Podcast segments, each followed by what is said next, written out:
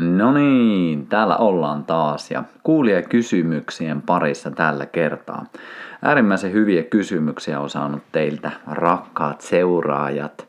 Muun muassa tämmöisiä kysymyksiä käydään läpi. Miten uupumuksesta päästä eteenpäin? Miten tasapainottaa hermostoa? Minkälaisia ajatuksia mulla on maskin käytöstä? Mistä voimaa tässä ajassa? Ihmisyyden mitta Mistä lisää aikaa? Miten naisena tukea miehen kasvua? Mitä mieltä on pakottamisesta, mitä ehkä tässä ajassa saattaa näkyä ja tapahtua? Ja viimeisenä, miten saadaan mieskuntoa takaisin, jos se on päässyt vähän häviämään? Eli äärimmäisen isoja kysymyksiä kyllä meikäläisen näkövinkkelistä, mutta koitetaan pitää tämä kuitenkin hyvin tiiviinä ja pidetään tämmöisenä, että ei nyt käydä joka syvää pohjaa katsomassa näissä teemoissa, vaan annetaan ehkä enemmän semmoisia suuntaviiva-ajatuksia, että mitä näistä herää tälleen äkkiseltään. Ja ihan ensimmäisenä mennään tuohon kysymykseen, jossa oli uupumuskeissiä ja kysyttiin, että miten sitten lähteä tasapainottamaan hermostoa.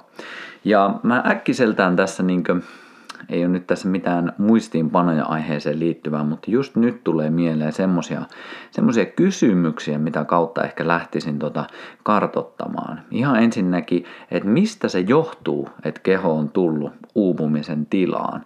Eli toisin sanoen, minkälaista arkea, minkälaista elämää sä oot elänyt, joka on tuonut sellaisen tilan, että se keho ei enää ole tasapainossa.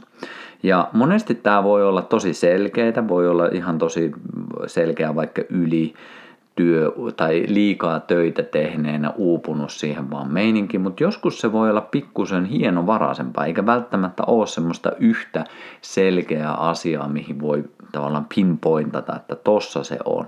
Sen takia tämän kysymyksen äärelle pysähtyminen voi olla tosi tärkeää, eli vähän kartottaa sitä, että mitä sä oot tehnyt, mikä on tuonut tollasen tilan. Ja sitten olisi totta kai se toinen kysymys, että mitä pitää muuttaa, mitä pitää ehkä jättää pois, mitä pitää ehkä lisätä. Ja helpostihan me lähdetään monesti meidän palautumisesta nyt välttämättä luopumaan, mutta me ei välttämättä nähdä sitä niin arvokkaana, mitä se todellisuudessa on. Ja sen takia monesti, jos meidän mieli on jatkuvassa ylikuormituksessa, niin se vaikuttaa myös siihen kehon uupumiseen. Sen takia nyt tämä vuosi, mitä me ollaan tässä eletty, niin voi olla monille ollut haasteellinen vuosi siellä, varsinkin mielen tasolla. Ei niinkään välttämättä fyysisesti, mutta mielen tasolla. Ja se voi tuoda sitten sitä uupumisen tilaa. Mutta toki tässä tapauksessa mä en tiedä yhtään, että mistä tämä on tullut, niin nämä on kaikki vaan tämmöisiä arvailuja. Mutta mä lähtisin tosiaan kysymysten kautta selkeyttämään itselle, että mistä tämä johtuu. Ja ne kaksi tärkeää kysymystä, mitä mulla pitää tehdä enemmän. Onko se ehkä, että enemmän olla ulkona, enemmän käydä kevyitä kävelyitä, enemmän panostaa lepoon, enemmän panostaa ihan syvään uneen, mennä aikaisemmin nukkumaan. Ja sitten, että ihan, että mitä mulla pitää tehdä vähemmän. Ehkä olla vähemmän sosiaalisessa mediassa, ehkä vähemmän kuormittaa sitä mieltä joka viikko esimerkiksi erilaisilla teoreilla teorioilla, että missä kohtaa me ollaan nyt menossa ihmiskuntana tai mitä tahansa se onkaan, millä oot ylikuormittanut ehkä sitä systeemiä. Jo se, että sä huomaat ja tuut tietoiseksi siitä, että mikä sua kuormittaa, antaa mahdollisuuden siihen, että sä voit sit muuttaa sitä tapaa, mikä tuo sitä uupumusta. Ja sitten totta kai, niin kuin varmasti monille kuulijoille on tuttua, niin saunominen, kylmäaltistus, luontoaltistus, syvä hengittelyt, kaikki nämä on ihan äärimmäisen tärkeitä. Mutta niissäkin mä muistuttaisin, että varsinkin jos elimistö on tosi kuormittuneena, se on jo ihan äärimmäisen väsynyt, niin silloin ei missään nimessä kannata ylitehdä näitä. Ei edes jotain saunaa, vaan ihan silleen, että rennosti ja rauhallisesti ja palauttaen, niin se on varmasti se, mikä lähtee sitten sitä hermostoakin tasapainottaa. Vähemmän laitteita. Mä oon itse tällä hetkellä tosi paljon yrittänyt ymmärtää, tota, että miten nuo laitteet vaikuttaa meidän terveyteen. Ja kyllä se on aika iso, miten se vaikuttaa meidän käyttäytymiseen, meidän aivojen aktiivisuuteen, meidän tapaan nähdä itsemme, tapa ehkä vertailla toisiin ihmisiin, niin ne voi olla aivoille tosi kuluttava ja sitä kautta se hermostokin voi olla aika ylivirittyneessä tilassa hyvinkin pitkiä aikoja. Sen takia vähemmän ruutuaikaa, tai ainakin, että se ruutuaika, mikä, mikä olisi, niin olisi oikeasti laadukasta ja sua palvelevaa. Toisena kysymyksenä, mistä minä saan voimaa tässä ajassa?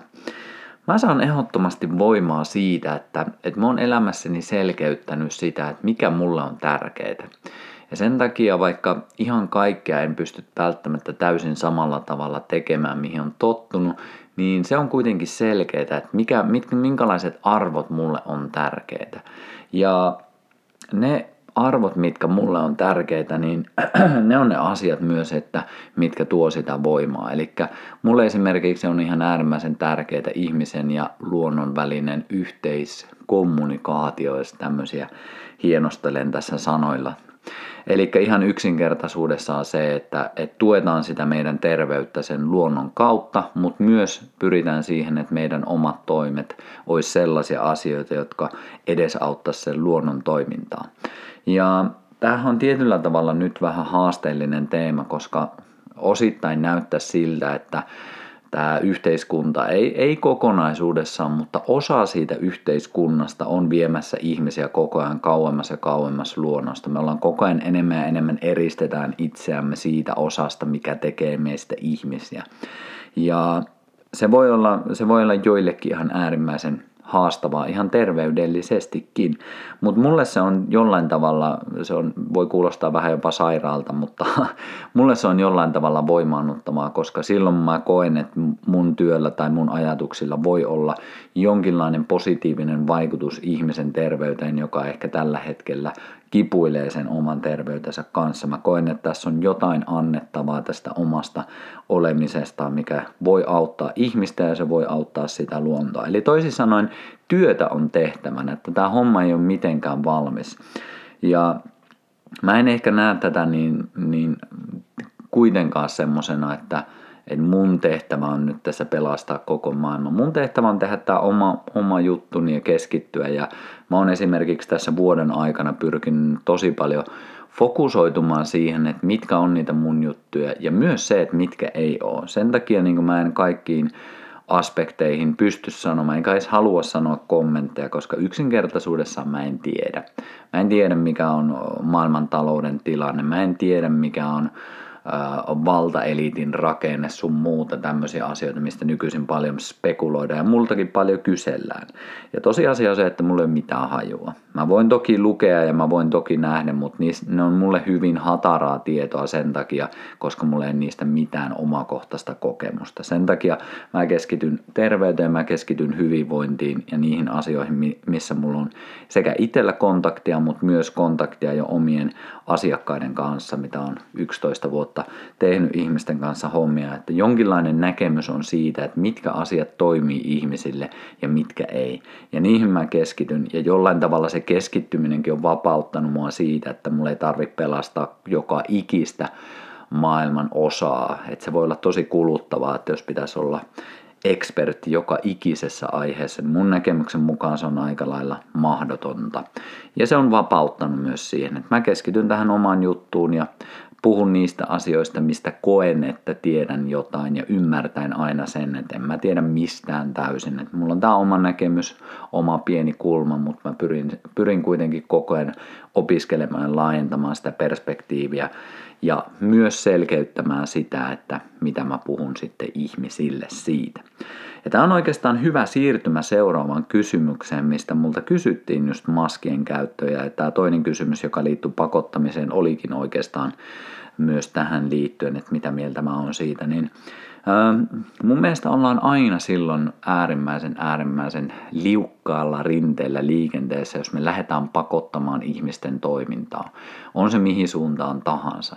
Koska silloin me tullaan semmoiseen kohtaan, että se joka pakottaa, niin se se on ehkä tullut semmoiseen paikkaan, että sen näkee, että hän tietää kaiken, hän tietää koko totuuden, että miten tämä tulee homma menemään. Ja mikä siinä on ehkä myös haasteellista on se, että, että silloin se myös tietää sen, että miten tämä tulee vaikuttaa tämä meidän toiminta sitten tulevaisuudessakin. Ja mä oon aina siinä vähän silleen, että no en ole ihan nyt tästä varma, koska sitten kun me lähdetään niinkin isosti vaikka tällä hetkellä muuttamaan ihmisten tapaa hengittää ja ihmisten tapaa olla, niin ei me olla koskaan sitä tehty. Ja sen takia, jos joku väittää, että se tietää, että mitä tulee tapahtumaan, niin se on, se on aika erikoinen yhtälö.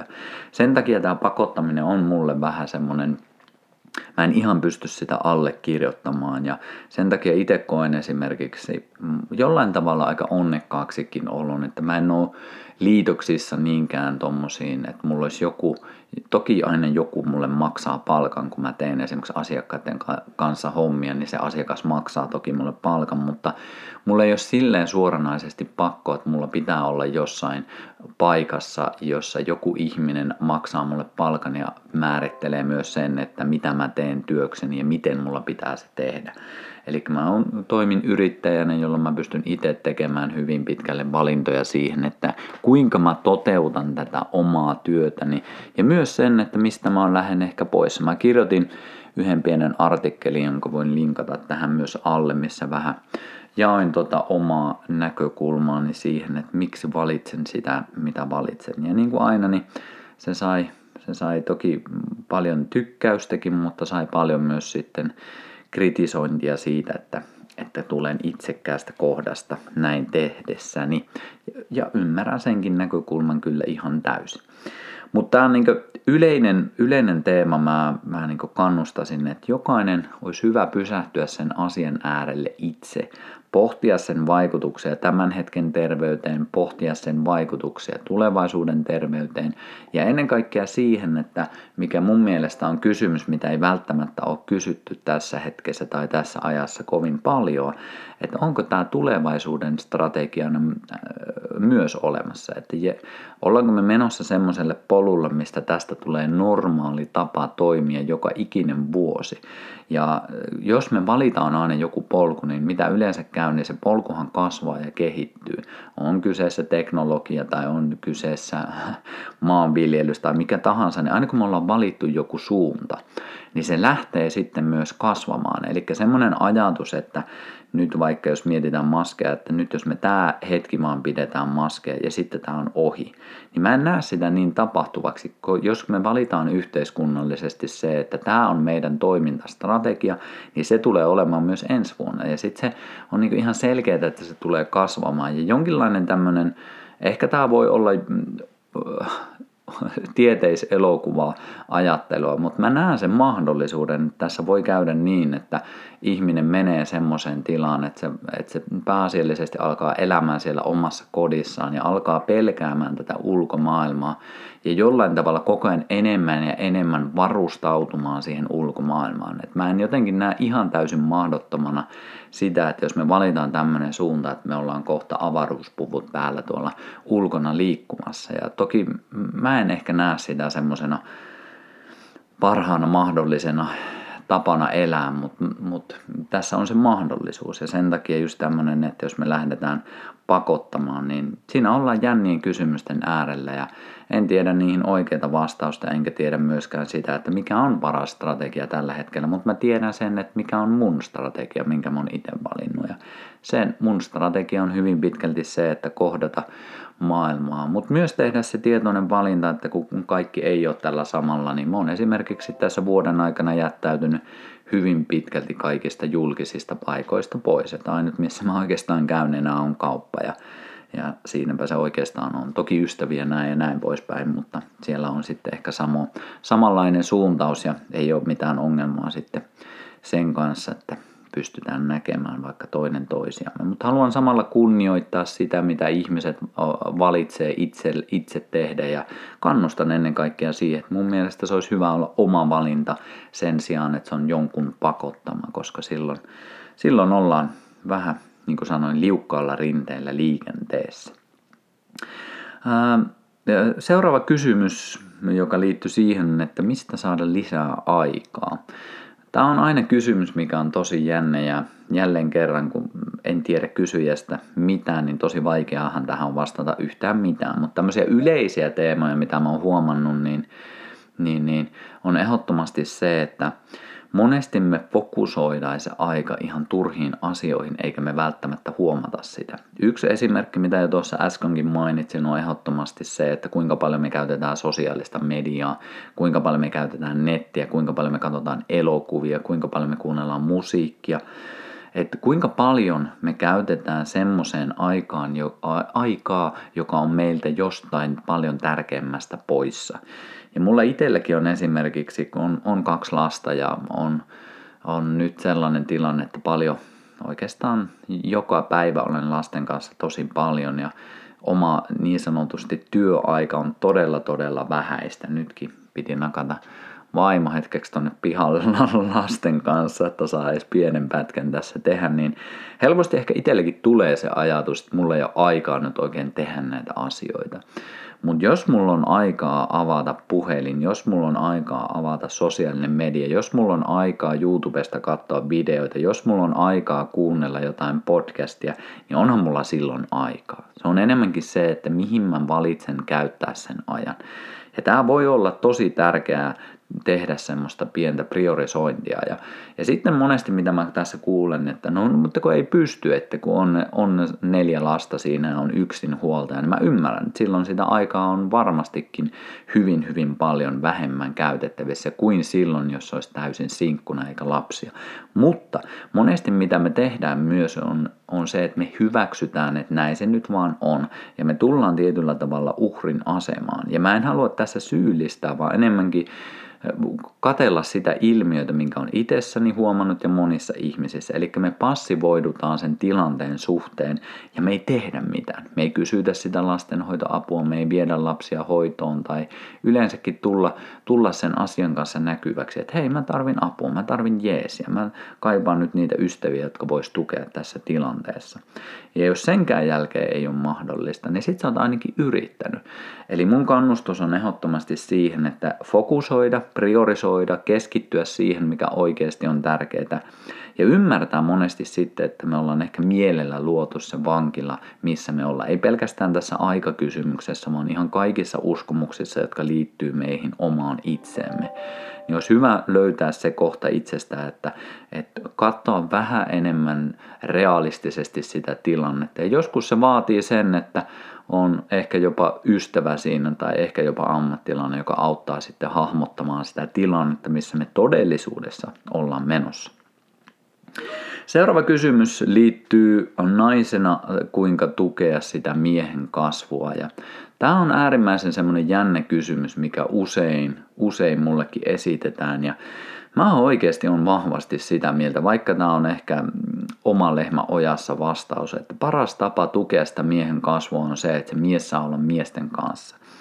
Ja tämä on se, mikä mä oon niin nähnyt kaikista parhaiten toimivaksi. Et siinä on monesti niin hankala sillä kaikista läheisimmällä ihmisellä tukea sitä, ja ennen kaikkea sillä miehellä voi olla vaikea vastaan ottaa sitä tukea, vaikka sitä tukea olisi saatavillakin. Ja monesti se mies voi kaivata jotain pikkusen enemmän erilaista, mitä se ehkä se kumppani tarjoaa. Ja sitten ei välttämättä kuitenkaan ei välttämättä ole sitä osaamista sanottaa sitä, että mitä oikeastaan tarvii, koska ei me aina edes itse tiedä sitä, että mitä tarvitaan. Ja sen takia mä kannustan siihen, että ei muuta kuin pistä se miesten viikonlopulle ja kesäkuussa esimerkiksi nyt on yksi merkattuna ja toivottavasti sitten saadaan se pidettyä. Mutta, mutta näin niin yksinkertaisuudessaan se, että me saadaan olla toisten miesten kanssa, niin mä oon nähnyt sen kaikista parhaaksi, koska silloin siinä ei ole sitä mitään tarvetta esimerkiksi siihen, että mulla pitää olla jotenkin hyvä tai päteä tai pitää joku mieskuori. Että se päästään semmoiseen aitoon rehellisen jakamisen tilaan, missä pelkästään jo se, että kuulee toisten miesten tarinoita, näkee toisten miesten olemista, näkee toisten miesten haasteita ja onnistumisia, mahdollistaa sen, että sitä omaa elämää voi katsoa sitten vähän, vähän realistisemmasta kulmasta. Ja vähän sama kuin toi äskeinenkin kysymys, että, että monesti me hukutaan itse siihen tilanteeseen, missä me ollaan. Ja sen takia just sitten semmoinen ulkoinen näkemys toiselta ihmiseltä, on se sitten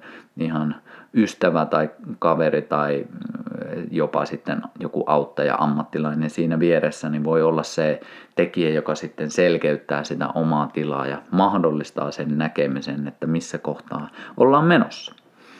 Sitten viimeinen kysymys, mieskunto, jos on päässyt vähän jostain syystä laskemaan, niin kuinka sitä lähteä sitten nostamaan?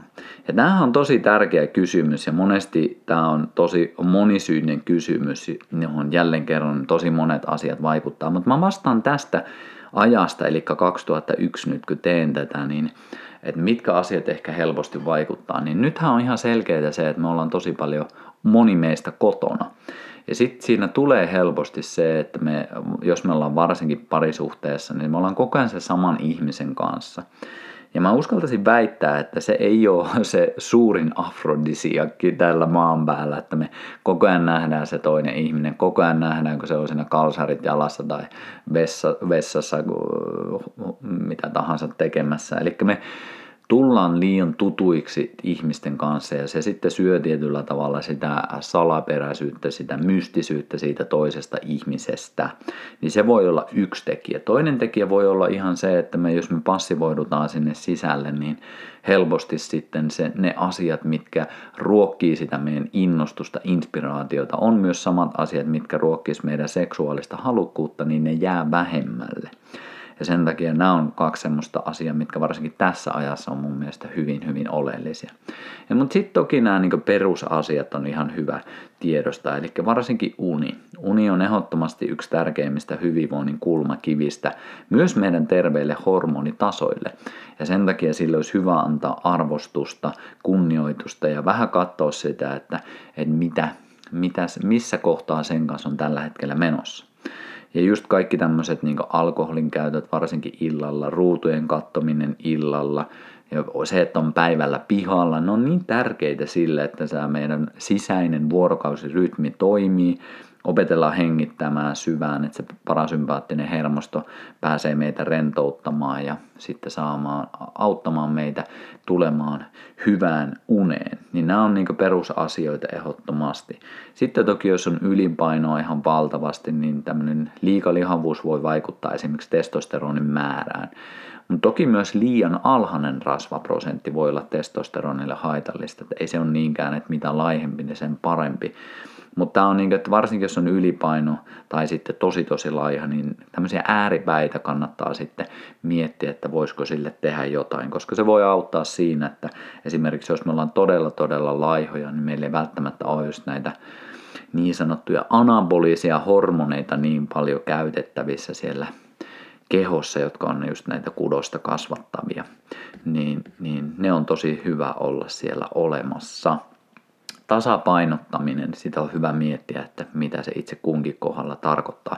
Ja tämähän on siinä mielessä just vähän yksilöllistä jälleen kerran, koska se on jollain on, olisi ehkä ihan hyvä vähän enemmän aktivoitua ja ehkä pikkusen sitä painoa pudottaa. Ja sitten taas jollain olisi ehkä hyvä vähän rauhoittua ja pikkusen vähemmän liikkua ja ehkä pikkusen syödä enemmän. Eli nämä on niin yksilöllisiä asioita.